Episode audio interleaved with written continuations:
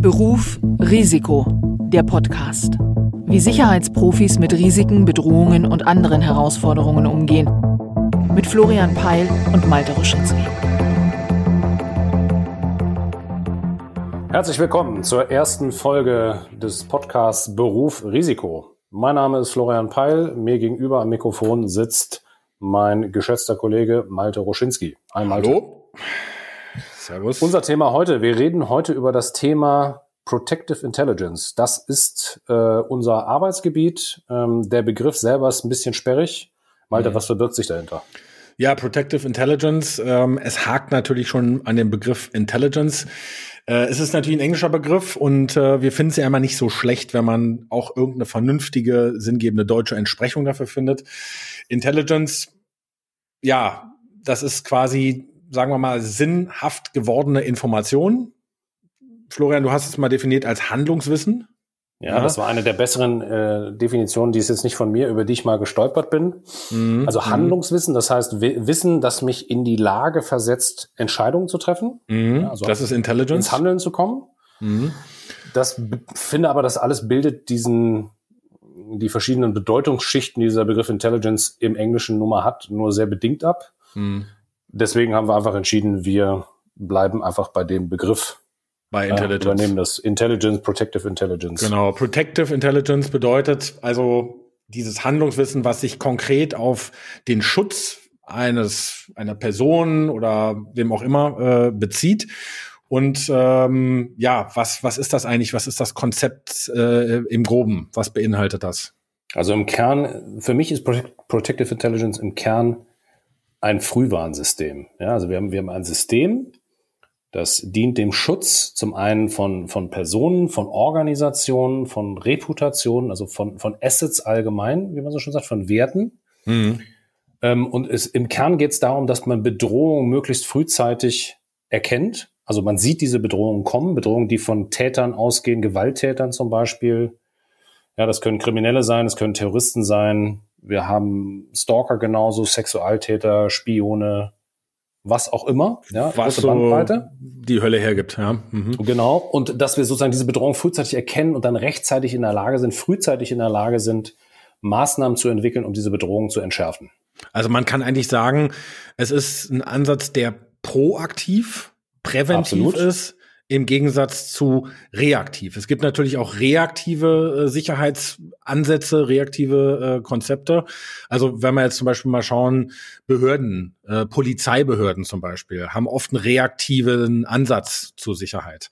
Das heißt, die genau. äh, handeln ja. eigentlich erst dann oder, oder befassen sich erst dann mit einem Risiko oder mit einer Bedrohung, äh, wenn es bereits eingetreten ist. Das heißt, das ist ein reaktiver Ansatz, kann man auch machen, ist ja auch wichtig aber Protective ja, genau, Intelligence in den, in den meisten Fällen. Ja, also nicht gibt's bei der Polizei natürlich auch, wenn wir so in, in dem äh, also da kommen wir dann so in den nachrichtendienstlichen Bereich. Mhm. Ja, also dieses ganze Thema Vorfeldaufklärung, ähm, ja, das ist ja eigentlich ein, es ist ein nachrichtendienstliches Thema.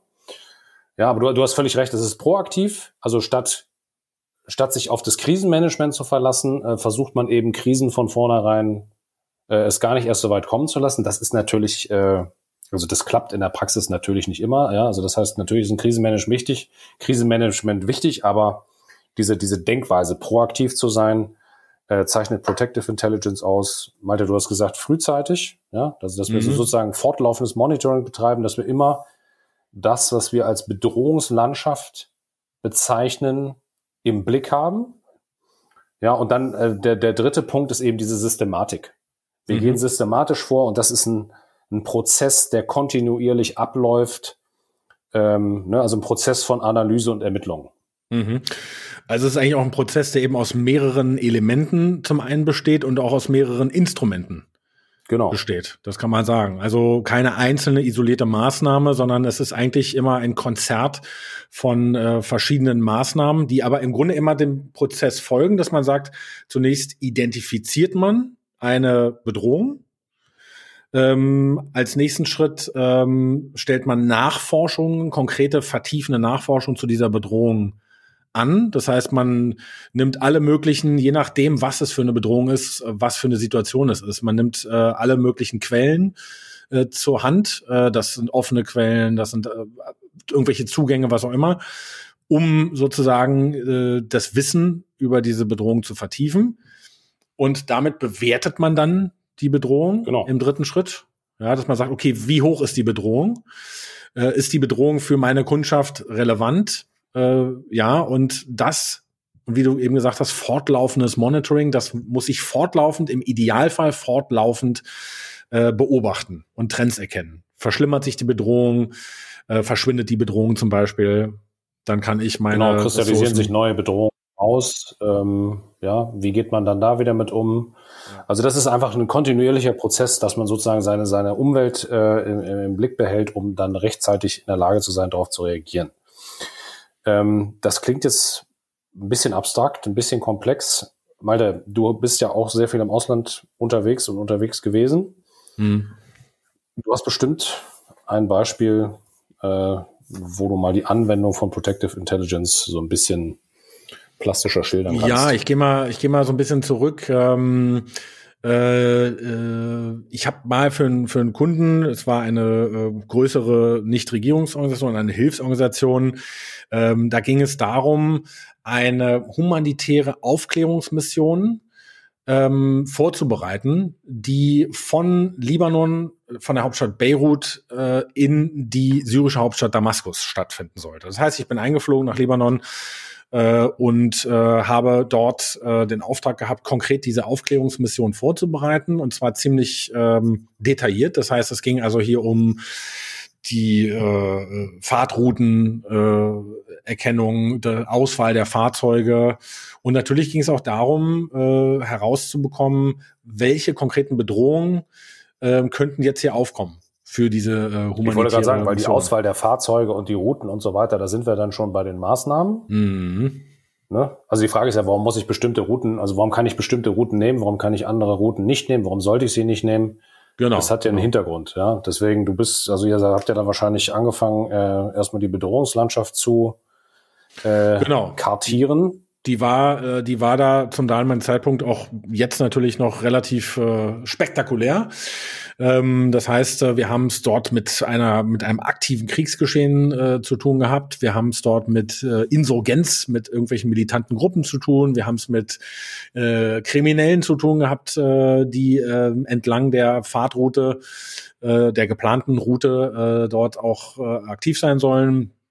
Äh, beispielsweise im, im Beckertal äh, in der Gegend. Ähm, und äh, ja, da geht es dann im Prinzip von kriminell zu Militanz in Richtung Kriegsgeschehen. Man hat natürlich in so einer unsicheren Situation zu tun mit ähm, zum Beispiel syrischen Behörden, syrische Nachrichtendienste. Wie verhalten die sich beim Grenzübertritt?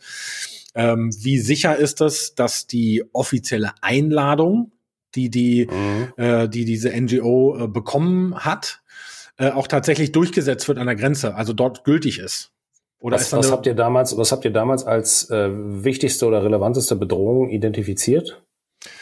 Wir haben eigentlich als, ähm, als, als größte Bedrohung ähm, identifiziert, dass äh, diese Mission kompromittiert wird. Das heißt, dass also ähm, zwar man nach Syrien hineingelassen wird, aufgrund einer offiziellen Einladung, aber dann äh, bestimmte Elemente der Sicherheitskräfte, die nicht quasi komplett mitspielen, dass die dann einen Strich durch die Rechnung machen und beispielsweise eine Entführung äh, versuchen gegen die wenigen Mitglieder dieser, dieser Mission. Also ist es tatsächlich zu einer Entführung gekommen in dem Fall oder? Nein, es ist, äh, es ah, okay. ist nicht dazu gekommen, ja. Mhm. Ähm, Aber ihr habt äh, als mögliche Bedrohung identifiziert. Das war eine mögliche Bedrohung. Es gab auch noch andere mögliche Bedrohungen. Es gab auch praktisch natürlich äh, einfach IEDs am Wegesrand. Ähm, es gab äh, Tötungsversuche durch äh, militante Dschihadisten beispielsweise. Das sind alles so mögliche Dinge gewesen, bis hin zu Verkehrsunfällen. Ja, also die Strecke zwischen Beirut und Damaskus ähm, ja, sehr stark befahren. Stark befahren. Ich kenne sie ganz gut mittlerweile, ähm, aber da sind dann auch manchmal Leute unterwegs. Viele Leute mit einem interessanten Fahrstil unterwegs. Sehr interessanten Fahrstil, auch sehr interessanten technischen äh, Grundlagen äh, ja. ihres Fahrstils. Also da gibt es zum Teil Fahrzeuge, die eigentlich diesen Namen nicht mehr verdienen.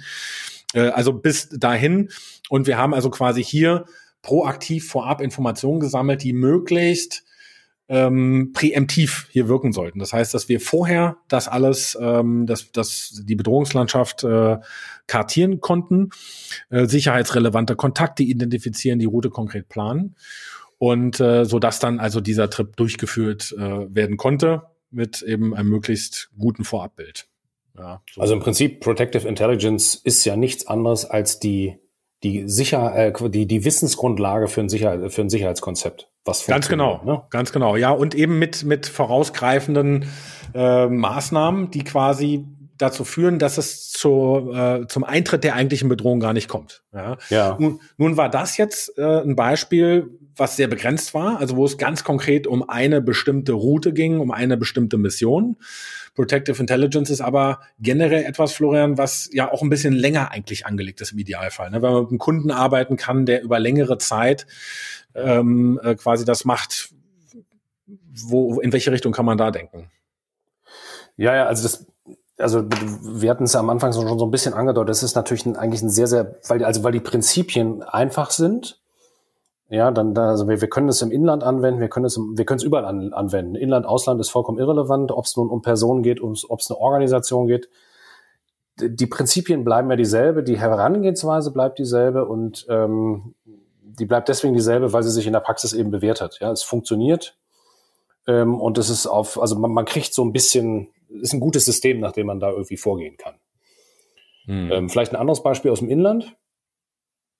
Ich hatte ähm, äh, also hatte, hatte mit einem Unternehmen zu tun, die ähm, also wo, wo es, wo wir durch schon ein, ein frühzeitiges Monitoring bestimmter Milieus, ich besage das bewusst jetzt mal so ganz allgemein, bestimmter Milieus im, im Internet, also im Internet. In diesem Internet. Internet in diesem Internet, genau. Ähm, Social Media in bestimmten Foren und so weiter, das wirklich über einen längeren Zeitraum äh, eng im Blick hatten und da relativ deutlich war, dass sich da über die Zeit eine, eine Bedrohung hinaus rauskristallisiert. Kann man sagen, um welches Milieu es sich da gehandelt hat? Oder? Äh, sagen wir mal, es ist ein Milieu, das sehr stark aktivistisch aktiv war und, und immer noch ist. Mhm. Ähm, so dass das also und es war eben klar, also es, es entwickelten sich so, ne, also Bedrohungslandschaft, bestimmte Bedrohungen mhm. begannen sich abzuzeichnen. Ähm, es wurden konkrete Pläne oder ne, also also der, es wurde aggressiver, der Ton wurde aggressiver. Man konnte dann einzelne äh, Akteure identifizieren. Und das ähm, ging gegen den Kunden, also diese Aktivisten gegen den Kunden direkt gerichtet. Konkret, genau. Okay. Äh, mhm. ne, also bestimmte Leute identifizieren, die ähm, eben da federführend äh, unterwegs waren, die man dann natürlich nochmal besonders im Blick hatte. So, und das war so ein bisschen das eine Thema. Und auf der anderen Ebene, was wir parallel die ganze Zeit gemacht haben, ist eben dieses ganz wichtige und entscheidende Thema Awareness voranzutreiben.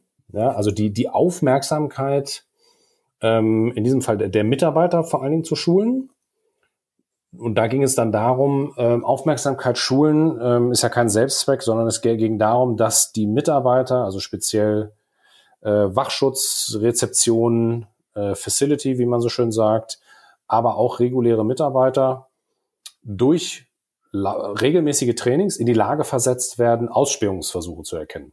Das heißt also im Grunde, sprich, ja, also ich finde es ganz interessant, was du da sozusagen darstellst, weil zum einen hast du ja den äh, Kunden, also für den Kunden selbst, ähm, äh, diese, diese, diese, diese Bedrohungsidentifikation, diesen Schritt eins und die Nachforschung quasi in die Hand genommen.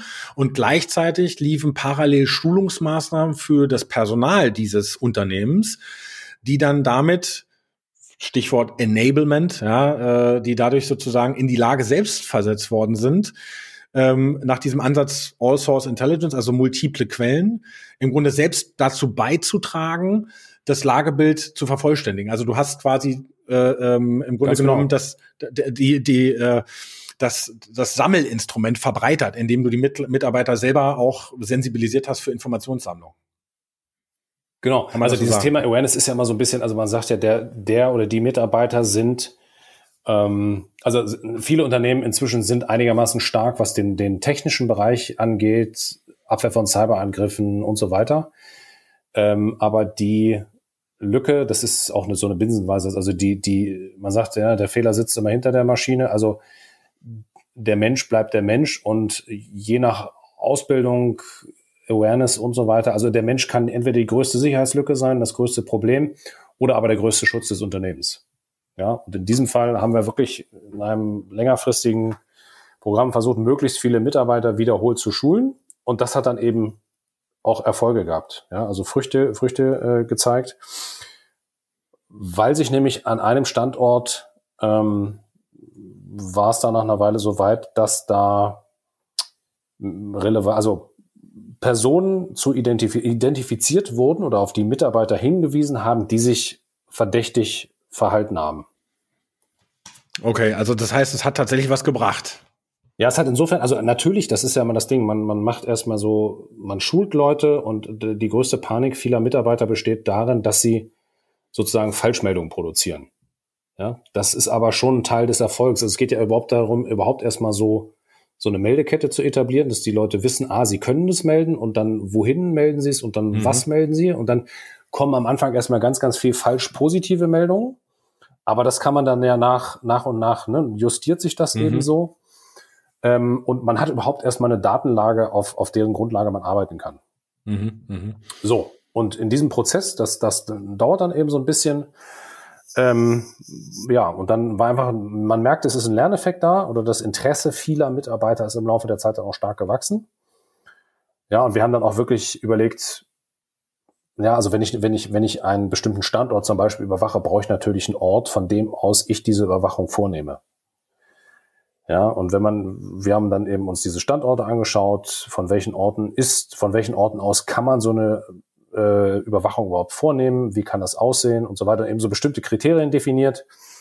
Und in dem einen Fall, äh, also es waren dann mehrere, aber in diesem ersten initialen Fall war es dann das schöne, äh, die, die übliche Situation, sage ich mal, dass da jemand im Café saß und äh, nicht vorge also vorgegeben hat, auf, auf äh, keine Ahnung, irgendwelche Designaufgaben äh, da zu bewältigen, aber faktisch das Unternehmen gegenüber, die Eingangstür und vor allem auch die Zahl der Mitarbeiter, die rein und raus gingen, ähm, die, die ganzen Zeiten, wann sich da, wann Schichtwechsel ist und so weiter. Also solche also Informationen. Die Routinen ausgespäht hat. Ganz genau. Also die Routinen im Unternehmen ausgespäht hat. Äh, und das ist dann aber irgendwann aufgefallen. Okay, und das ist sozusagen ein konkretes Ergebnis von diesem Ansatz Protective Intelligence gewesen bei diesem äh, Unternehmenskunden. Ja, der Vorteil ist natürlich, also wenn man dann Personen hat, ja, und dann gelingt es eben, und dann, dann sind wir wieder bei diesem Ermittlungsthema. Ja, wir sammeln ja, wir sammeln Informationen, generieren Intelligence, und da gehört ja auch dieses Thema Ermittlung, Background-Checks, Due Diligence und so weiter auch dazu. Das heißt, Einzelpersonen identifizieren, äh, und wenn man weiß, mit wem man es zu tun hat, dann kann man ja auch äh, entsprechend ja entweder vorgehen oder einfach diesen Personen signalisieren, dass man sie gesehen hat, was in vielen Fällen schon dazu führt, dass die äh, Aktionen beendet werden. Genau, das ist dann quasi also Bedrohung frühzeitig entschärft. Ja, das ist dann der, der letzte Schritt von der Protective Intelligence, dass man die Bedrohung identifiziert, erforscht hat, bewertet hat beobachtet und letztlich gehandelt. In dem Fall zum Beispiel einfach nur ähm, die Bedrohung war in dem Fall eine Einzelperson, die offensichtlich ausgespäht hat und äh, dieser Person hat mal signalisiert, hey, äh, wir haben gesehen, dass du spähst, wir spähen mal zurück und das hat dann im Grunde schon als Maßnahme gereicht. So kann man das, das hat schon ausgereicht. Also man muss vielleicht noch ergänzend dazu sagen, dass das äh, werden auch, auch viele ähm, also Profis kennen, die, die in dem Bereich arbeiten und gerade so gerade dieses Thema Observation, auch, auch im Personenschutz und so. Und das, also dieses ganze Thema Gegenobservation, Gegenaufklärung, Counter-Surveillance ist ein ganz, ganz essentieller Teil dieser, dieses äh, Protective Intelligence Ansatzes. Das heißt, Leute, die das nicht gelernt haben, so eine Observation aufzubauen, ähm, haben eben das Problem, dass sie unter sehr, sehr starkem Stress hm meistens leiden, ja, weil sie, sie müssen, sie haben eine Rolle, die sie spielen müssen in einer Umgebung, die aber nicht ihre eigentliche Rolle ist. Und das erzeugt so eine Diskrepanz, äh, eine Spannung, mhm. ähm, die auch dazu führt, dass man, also man sagt ja, man spricht ja dann davon, dass, dass man sich verbrannt fühlt oder verbrannt wurde, je nachdem, also entdeckt quasi. Wurde. Genau, mhm. und also es reicht der Blick von einer Person, ähm, die dazu führen kann, dass man wirklich Schweißausbrüche bekommt. Ja, das, das, lässt sich dann mit, mit, mit Training und so weiter ähm, in den Griff kriegen, aber es erfordert eben schon eine Ausbildung und so weiter. Mhm. Und das haben eben, Gott sei Dank, sage ich mal, viele Täter, also Bedrohungsakteure, wie wir dann so schön sagen, haben diese Ausbildung nicht, Gott sei Dank. Also das ist ja auch im kriminellen Bereich so, ist im terroristischen Bereich so. Ähm, so, das heißt, die verhalten sich auf eine Art und Weise auffällig, dass sie herausstechen aus der Masse sozusagen und deswegen erkennbar sind. Da sind wir ja eigentlich schon bei dem Thema Grundkonzepte, Grundlagen von Protective Intelligence. Du hast es jetzt gerade schon mal ein bisschen erwähnt. Ähm, es geht äh, darum, wenn man jetzt konkrete Bedrohungen durch Personen oder Personengruppen, äh, das hast du ja gerade beschrieben, äh, identifizieren will. Da greift Protective Intelligence bei diesem konkreten Fall natürlich genau da an. Du hast es gesagt, auch durch Gegenobservationen. Ähm, und zwar gibt es dann ein Modell, was wir auch ganz gerne zum Beispiel in Trainings vorstellen, äh, was die Erkenntnisse über die Abläufe von kriminellen beziehungsweise terroristischen Taten ganz gut darstellt. Eigentlich gar nicht der Taten, sondern der Tatvorbereitung. Das sind, ja. das ist der sogenannte Angriffszyklus. Ja, also wir haben hier äh, man kann das als terroristischen oder als kriminellen Angriff, Angriffszyklus äh, beschreiben. Das ist ähm, ein sehr, sehr hilfreiches Modell. Das heißt, das beginnt im Grunde genommen mit der Tatvorbereitung. Also das heißt, keine Ahnung, wenn jetzt zum Beispiel ein Terroranschlag vorbereitet werden soll, äh, dann äh, bedarf es erstmal einer Zielaufklärung. Es muss erstmal eine Zielauswahl stattfinden. Ja, eine grobe Auswahl. Was könnten, was könnten denn für Ziele angegriffen werden? Was passt? Kannst du, kannst du kurz die Phasen? Ähm, also äh, Angriffsziel ist ein super spannendes Thema und auch sehr, sehr wichtig zu wissen. Also, ne, dass wir in diesem Bereich Protective Intelligence mit der Täterperspektive mhm. häufig arbeiten, also dass wir uns häufig auch, um Schutzmaßnahmen aufzubauen, in die Tätersperspektive versetzen, also versuchen, wie Angreifer zu denken, weil wir auf diese Weise am schnellsten die, die Schwachstellen aufdecken. Malte, wie, wie, welche genau. Phasen hat der Angriffszyklus? Naja, es gibt natürlich die, äh, die, die Vorbereitungsphase, die ist äh, relativ breit und äh, ist äh, aufgeteilt in, in mehrere Stufen.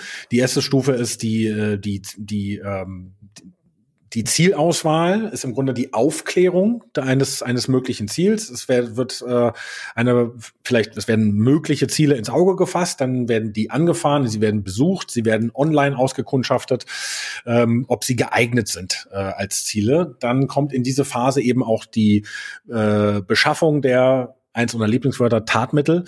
Das heißt also, äh, es wird entschieden, wie wird vorgegangen. Es werden taktische Entscheidungen getroffen. Wird ein Ziel zum Beispiel mit einer Gruppe von bewaffneten Leuten angegriffen?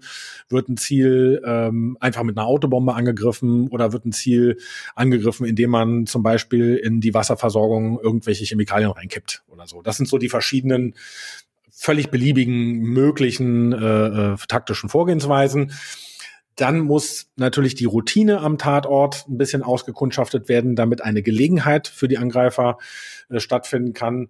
In der, Im nächsten Schritt gibt es genau, das war ja, das war ja gerade in ja? dem Beispiel, in dem Beispiel von der äh, von, von dem Unternehmen, was wir gerade hatten, war das zum Beispiel ja sehr gut erkennbar. Ganz genau, ja. Bereich. Also alles Tatvorbereitung und dann die Ausspähung vor Ort.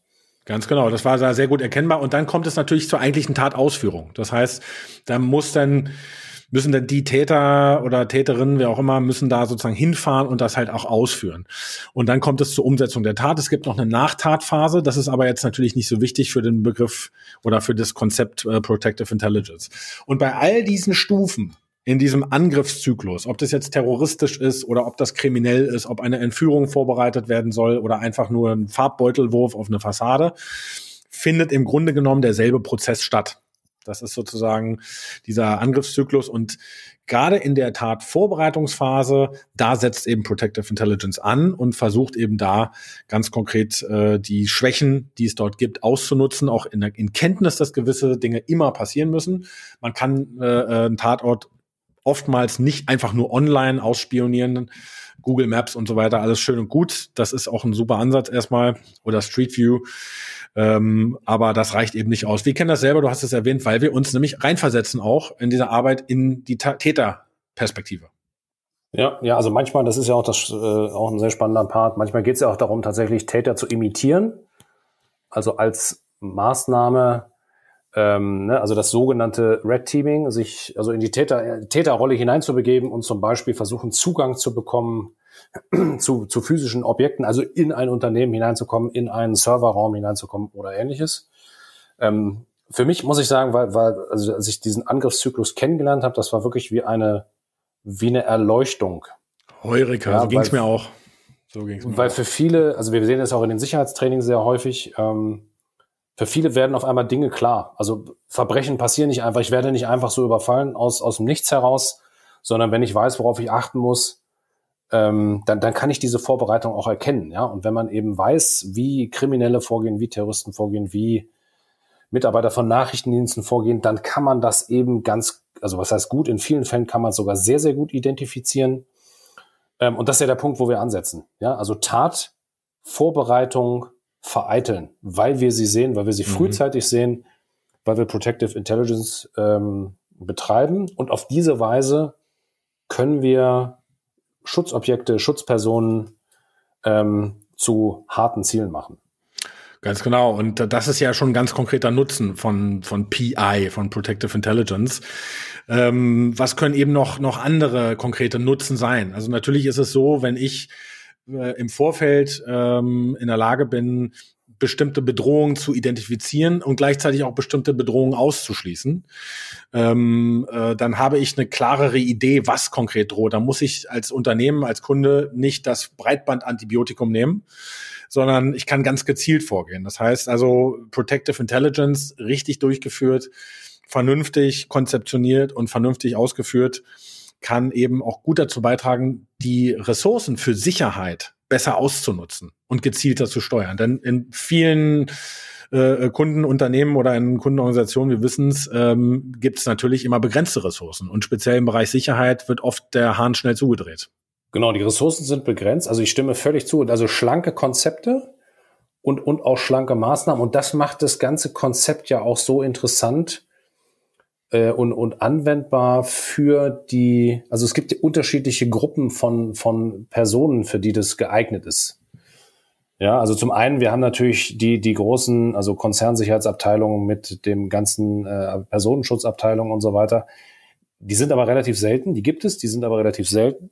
Ähm, ich meine, du hast von, du hast auch schon erwähnt in der, in unserer Nullfolge war das, das Thema Mediensicherheit. Also für Journalisten ist das zum Beispiel äh, eine, also ein, ne, die können sehr, sehr mhm. von, von Protective Intelligence äh, profitieren.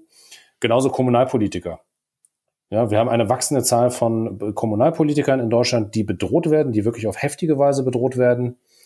Und für die ist das eigentlich ein einfacher, schlanker Weg, äh, wo sie auch nicht in ihrem täglichen Leben große Einschnitte hinnehmen müssen. Ja, also wenn ich wirklich viel Personenschutz habe, dann, dann bedeutet es ja eine komplette Veränderung meines persönlichen Lebensstils. Das ist in diesem Fall ja nicht so. Das sind zum Beispiel die, die Zielgruppen, die wir da haben, äh, die ähm, ja ganz konkret davon äh, profitieren können. Das sind also nicht nur Einzelpersonen, aber natürlich auch. Es sind äh, es ist ganze, ganze Personalgruppen von Unternehmen. Ähm, ich denke da jetzt zum Beispiel an große Discounter, die vielleicht auch mal gelegentlich explosive Post bekommen. Ähm, das ist so ein, so ein typischer Fall, wie wir den kürzlich hatten. Ähm, ja, man kann sicherlich sagen, äh, dass auch Nichtregierungsorganisationen, wie ich das in einem Beispiel aus Libanon dort äh, erzählt habe, auch davon äh, profi profitieren können. Ja, mm. also letztlich ähm, ja kann man kann man ganz konkret sagen, was ist sozusagen das Finale? Wie können wir das nochmal zusammenfassend definieren? Also es ist ein Prozess, also ein investigativer genau. und analytischer Prozess, um fr frühzeitig und im Vorfeld Bedrohungen zu erkennen. genau, einen. ein Frühwarnsystem, ja, um Bedrohungen zu entschärfen. Also für mich ist Protective Intelligence inzwischen ein bisschen sowas wie das Schweizer Taschenmesser äh, im, im Sicherheitsbereich. Okay. Ja, also es geht ganz, ganz konkret darum, frühzeitig aktiv werden, nicht erst, wenn es brennt. Also nicht erst reaktiv werden, nicht erst, wenn die Scheibe eingeworfen ist, die Polizei holen, sondern möglichst vorher verstehen, was da möglicherweise online in den Foren, auf Twitter und sonst wie losgeht und zu Demos und Gewalt aufgerufen wird, dann ist man schon mal so ein bisschen besser aufgestellt. Das ist das. Und letztlich nachhaltig Bedrohung und daraus resultierende äh, Risikolagen äh, ja auch äh, zu verringern. So kann man das vielleicht genau. zusammenfassen. Also ein tolles Krisenmanagement ist äh, toll. Super. Noch besser ist es, wenn, ich gar nicht, gar nicht, wenn es gar nicht erst zur Krise kommt. Genau, ja, und äh, ja, also damit. Also proaktiv, frühzeitig, systematisch. Das ist Protective Intelligence. Fassen Sie sich kurz, Herr Peil. Damit sind wir nämlich schon am Ende des äh, Podcasts Beruf Risiko. Besuchen Sie uns, besucht uns auch gerne auf Twitter, at Beruf-Risiko und äh, auf Soundcloud und den üblichen Kanälen. Auf Wiederhören.